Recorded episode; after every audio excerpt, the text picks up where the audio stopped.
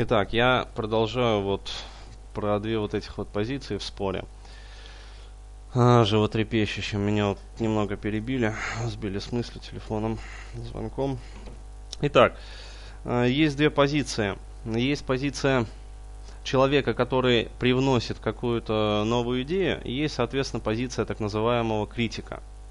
Вот. И я считаю, вот, и это на самом деле очевидно, в общем-то, любому человеку, а, что есть сильная позиция, ну, вот, и есть слабая позиция по умолчанию. То есть э, они сильные и слабые априори.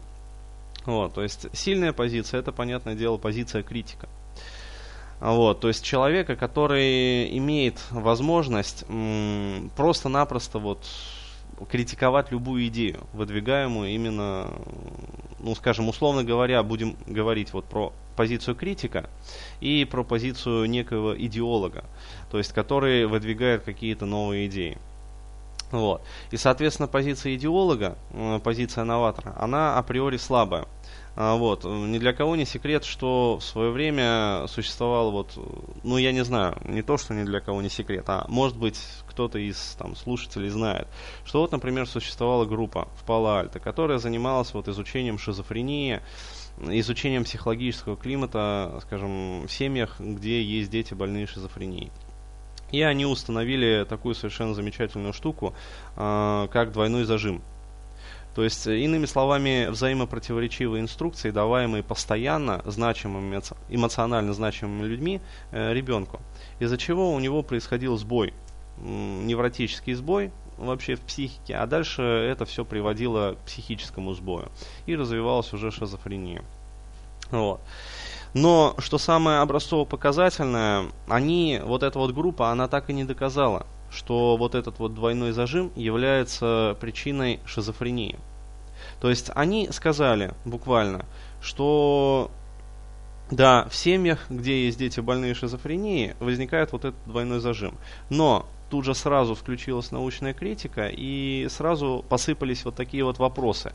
А действительно ли двойной зажим является причиной шизофрении? А возможно это шизофрения, которая обусловлена генетически, или как-то еще там эпигенетически, или как-то еще, является причиной вот таких вот э, поведенческих паттернов в общении. Ну, то есть, что ребенок начинает реагировать на двойной зажим, что родители начинают демонстрировать в своем поведении вот этот двойной зажим. То есть э, на этом простом и элементарном примере сразу видно, что любая идея, которая вот привносится там в научное сообщество или просто высказывается в ЖЖ, она может на самом деле разбита быть в пух и прах вот такими вот сильно позиционирующими себя как критики личностями. Это по умолчанию. Вот, потому что на самом деле фактов доказательства, скажем, своей правоты – у человека, который привносит какую-то идею, ограниченное количество всегда. Потому что эта идея новая, она еще не пропитала умы многих людей, еще недостаточное количество экспериментов было проведено, вот, еще недостаточное, соответственно, фактический и там стратегический какой-то там и доказательный материал. Вот, а, то есть, и это обуславливает вот эту вот э, априорную слабость позиции. Э, соответственно, у человека, который стоит на скажем так, защите традиционного общества, то есть традиций, устоев, там, моральных норм и прочего, и прочего. То есть э, оппонирует вот этому вот революционеру, условно говоря. Вот. Э, правоты всегда больше. Априорной такой правоты. То есть и он на самом деле может сразу вообще занять э, позицию, опять-таки вспоминаем транзактный анализ, э, позицию родителя – по отношению, скажем, вот к человеку, высказывающему какие-то новаторские идеи, который сразу автоматически попадает в позицию ребенка.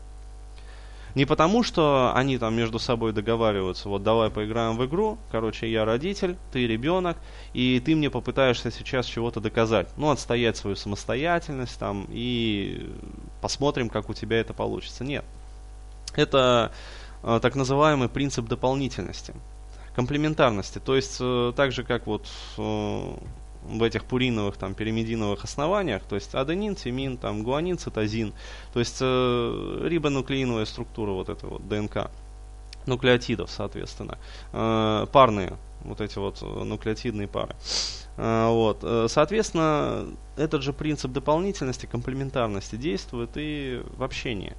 То есть, если появляется родитель, автоматически это вынуждает э, второго оппонента занимать позицию ребенка. Или даже таким образом настраивает ареал общества вокруг вот этого человека, который занял родительскую позицию, э, что они начинают своим вот этим вот полем, как бы таким вот полем сознания, что ли, э, деформировать пространство Э, человека, вот, оппонента, и он вынужден через какое-то время занять вот позицию ребенка.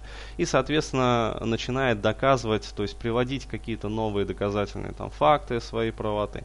Вот. На что на самом деле э, человек, который занял позицию взрослого, вернее не взрослого, а именно родителя, может вообще скептически усмехаться. То есть он может применять в этом смысле эмоциональное давление. Вот. Причем это эмоциональное давление э, можно применять совершенно спокойно, даже ведя вот эти вот споры в ЖЖ. То есть они очень культурные, то есть отсутствует там какой-то там толстый троллинг. Вот. Э, отсутствуют там сетевые тролли. Наличествует вот такая вот культурная беседа. Но сразу мы вычленяем вот такие вот моменты.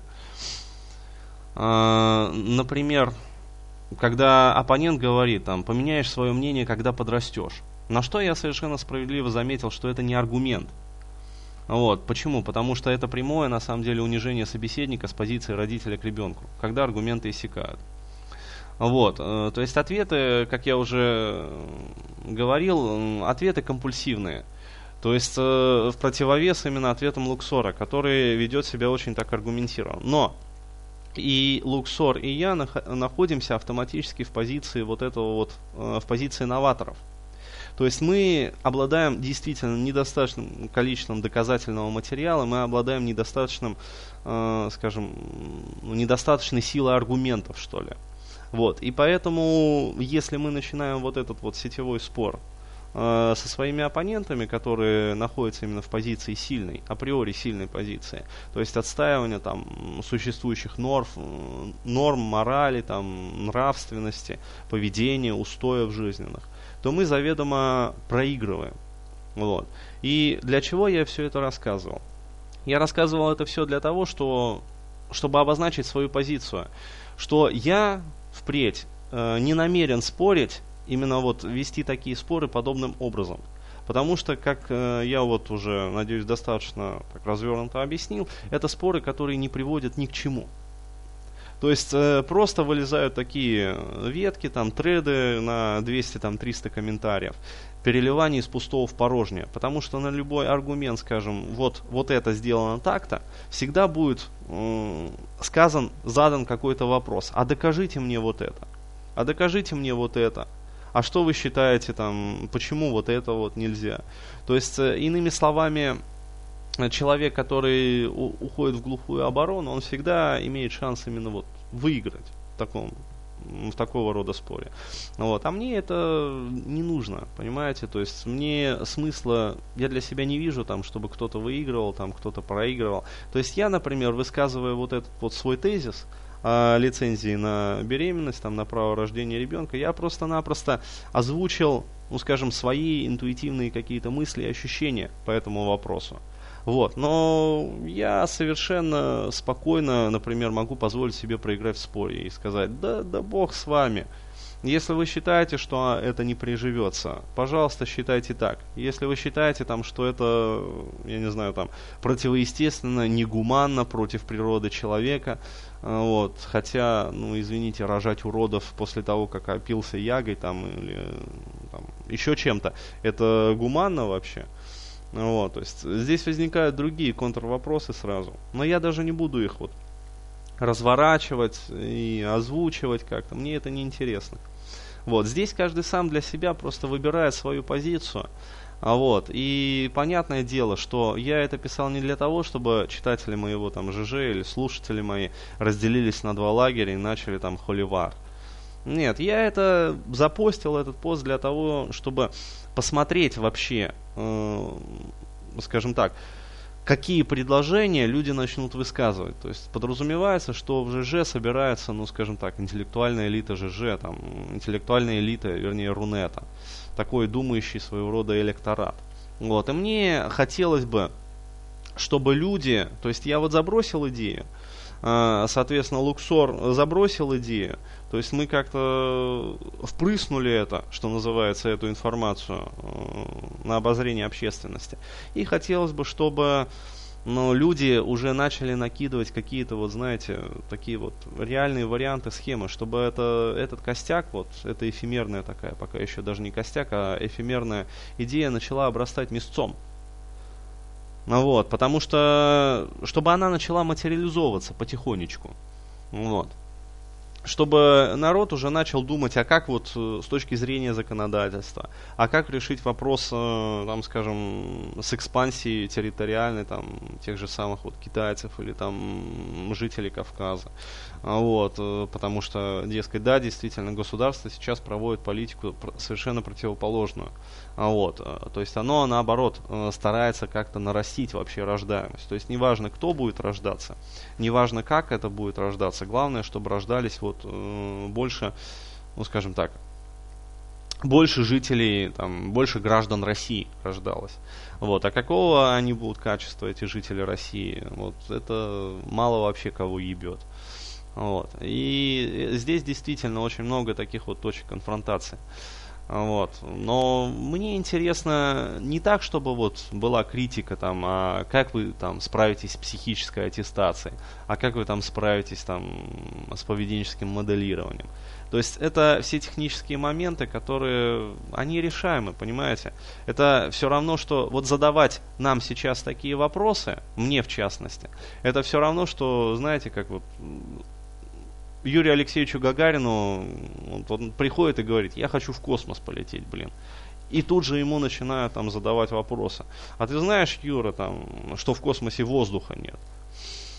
Вот, Юра делает круглые глаза и говорит, конечно, я знаю. Ха, вот, чудак человек. А ты знаешь, что там вообще земного притяжения нет? А ты знаешь, что там вообще 0 градусов там по Кельвину? Вот минус 273 по Цельсию. А ты знаешь, что ты там замерзнешь тут же и задохнешься? Вот. А ты знаешь, что ты там вообще выжить не сможешь? А как ты туда с собой питание повезешь вообще? А ты знаешь, что вот современные там, скажем, виды топлива не позволят забрать с собой там столько питания, сколько тебе нужно, ну, чтобы выжить. А ты знаешь, что вообще электроника развита не настолько, чтобы вернуть, скажем, твою капсулу обратно на Землю? Вот. И таких вопросов на самом деле можно задавать до бесконечности. Вот. Поэтому я не вижу смысла продолжать вот эти вот споры вот, с переростом там, в холивар. Я преследую другую совершенно цель. То есть я высказал идею. И теперь я хочу услышать от э, читателей, от слушателей их встречные идеи по поводу того, как это сделать максимально реально. Вот а не так, что там, да, херня это ваша идея. То есть такое критиканство, оно, конечно, будет, но что толку в нем? То есть для меня оно не несет вообще никакого ни смысла, ни пользы очевидной. То есть оно не заставляет меня ни о чем задуматься. То есть это позиция критика нужна уже на конечном этапе разработки, чтобы вот человек пришел и посмотрел, ага, вот здесь вот сварные швы, там, скажем, неправильно заварены, надо переварить. Здесь, короче говоря, вот компоновка, ну, возможно, будет мешать, то есть надо ее как-то поменять. То есть, когда идея уже сделана, когда она уже практически реализована, вот тут уже надо проверять. Вот. А если начать гнобить идею, ну, блин, смысла тогда вообще высказывать идеи.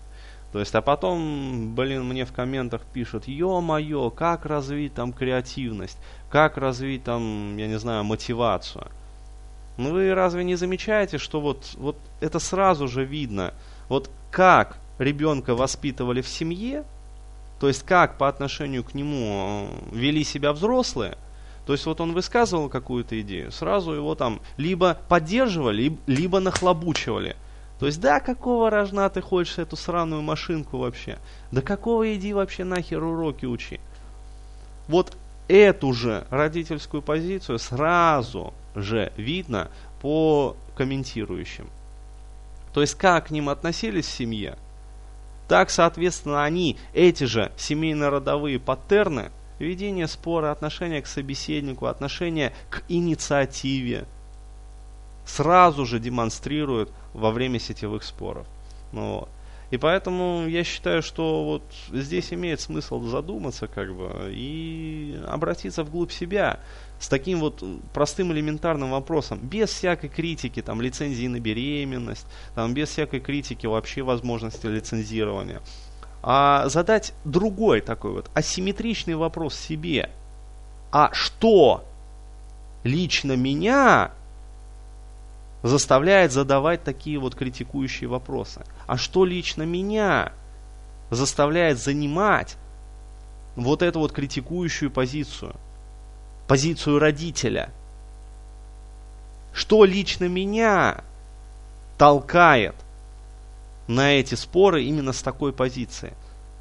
И я думаю, что ответ он придет. И ответ, возможно, будет очень такой специфический. Вот. Но это уже совсем другая история.